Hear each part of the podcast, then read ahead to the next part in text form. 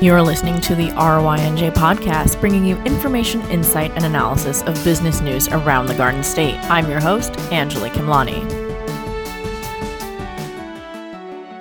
I'm joined today by New Jersey Department of Health Commissioner Dr. Shereef Elnahal to discuss medical marijuana expansion in the state. Thank you for joining me today, Commissioner. So, tell me a little bit what, about what's going on with uh, this new program in the in the state. Well, we're really excited about it, Anjalee. Uh, the first thing to mention is that these are businesses that have a lot of experience in exactly what we set out to do, which is to quickly set up a responsible and effective medical marijuana dispensary on behalf of patients, and that's the most important thing we looked for in the winners of the uh, request for applications. Uh, we also looked for a diverse uh, set of businesses and women owned businesses. And we're happy to say that uh, not only do we have a, a, very experienced set of folks that uh, were chosen to advance, uh, but also minority and women owned businesses, which uh, help us uh, meet the requirement of having folks who understand what it might be for such a diverse state to deal with medical issues and benefit from medical marijuana. And so we're excited about this outcome. Uh, we're seeing a tremendous growth of patients who are benefiting from medical marijuana, and the growth in the dispensaries is in place first and foremost to meet that demand. I know some people have been looking at uh, the medical marijuana program as sort of a blueprint for legal- legalization. Well, we have a model that's patient centered. Uh, our mission at the Department of Health is to deliver the therapy to as many patients as possible who can benefit. And so that informs everything we do, uh, and it informed this request for applications and how we regulate uh, our businesses. Of course, some of that can likely be exported into a, a recreational use, adult use market. Uh, in the event that a law passes and the governor signed a bill, uh, we will be helpful in the nuts and bolts of that where we're asked and where that's needed. Uh, but I think it's important to uh, underscore that we are very focused on patients and will remain so. And I know that you're talking about even more expansion um, in the coming year, that this is just sort of round one. Um, in the past year alone, you've just been able to more than double the amount of patients. You've expanded the use. You now added six more locations. What are we looking for for the coming year? Well, uh, Anjalee, this won't be the first request for applications that we have. Uh, we've completed this cycle. We've doubled the supply and capacity as a result of that. Uh, but we know that patients are going to continue to enroll in the program. We know that demand for this therapy was pent up for so long, and we're continuing to see 100 patients a day enroll in the program, and it's not slowing down. So there's going to be a need for more capacity. Uh, we now, we will soon have the regulatory authority to actually set up a request for applications for for smaller businesses focused just on dispensing, just on cultivating, just on growing, uh, which will not only bring smaller businesses into the market, but will bring efficiency into the market because when these players supply each other and sell to each other, the price point ultimately goes down because costs go down.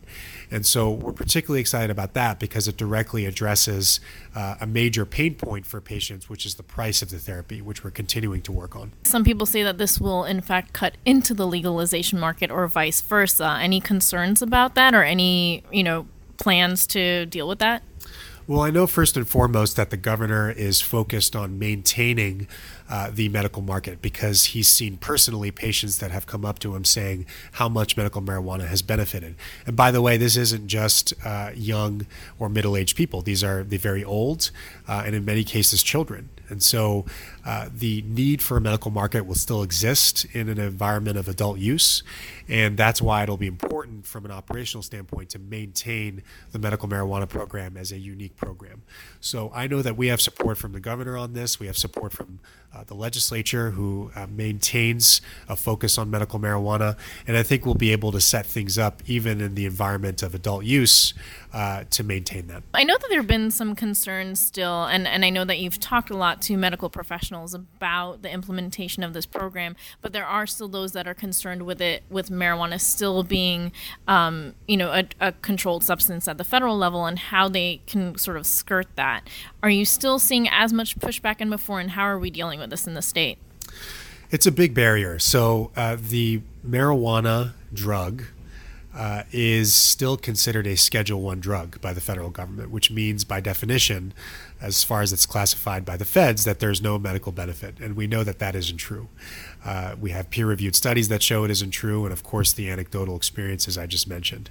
And so that's a really archaic rule, and it gets in the way of so many things, most notably research. Uh, some criticism of the program is that we don't have enough research to demonstrate the benefit of medical marijuana. Well, that's because there isn't federal funding available to support that research. Uh, and it also uh, presents problems for patients uh, who need to travel for example, and bring the, the therapy across state lines. That's technically illegal federally uh, because of that classification. So that needs to evolve. And so we have a delegation at the federal level that's very supportive of that. Uh, notably, Senator Booker, he already has a bill uh, to deschedule the drug uh, and is very progressive in his thinking about marijuana policy as well as other folks in the delegation. Uh, so we really hope to see that change because it would open so many avenues for responsible medical marijuana expansion. And at that point, too, we can start looking at reimbursements, right? That's also one of the biggest issues going back to your price point, that it's now still on the patient um, to cover this, which also restricts who can get into the program, right? Because you can't have the people who are lower income and et cetera be prescribed this. It's such a critical point. Uh, right now, you can't even submit medical marijuana to the FDA for approval. Uh, which means that there's no insurance carrier that will cover the cost of the therapy and that presents a major barrier from a cost standpoint. Uh, right now, folks have to pay out of pocket cash for the therapy, uh, which is concerning, especially in the environment of an illegal market that continues. Uh, and so that's one way, for example, that adult use may actually benefit a medicinal market by uh, removing that incentive, or at least the price incentive for folks to go to an illegal market. Uh, what we have is a, a real need to think about policy solutions that will reduce the price point uh, in the absence of federal action, uh, which may take uh, anywhere from months to many years to see. Uh, we have no uh, reliable indicator of that. And so we're actively working on that now alongside the governor's office and uh, the legislature. But it's still set to be sort of a booming business for the state. Um, how do we compare it to others when it comes to medical marijuana? We have a lot of room to go to catch up where other states have seen their patient base expand tremendously. So I'll give you Michigan as an example. Uh, in the ballpark of hundreds of thousands of patients in that program, uh, we're approaching only 40,000 patients now. And again, our states have similar populations, similar medical issues. So we can expect to see the medical marijuana program uh, vastly expand even more than it has thus far. We've already doubled the number of patients. That's only because the initial number of patients was so low because the program was so restrictive.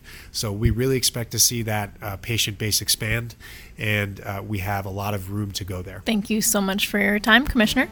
My pleasure. Thank you.